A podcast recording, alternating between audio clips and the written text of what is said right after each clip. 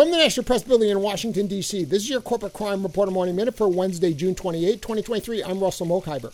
Healthcare corporations in a Medicare privatization program set up by the Center for Medicare and Medicaid Services are being granted fraud and abuse waivers. The program is called the Center for Medicare and Medicaid Innovation.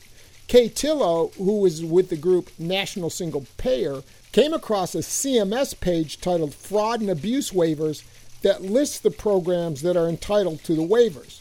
Tillow says that the Affordable Care Act of 2010, among its many provisions, set up the Innovation Center within CMS to promote experimental models in Medicare that would save money while maintaining or improving quality, or that would cost the same while improving quality of care.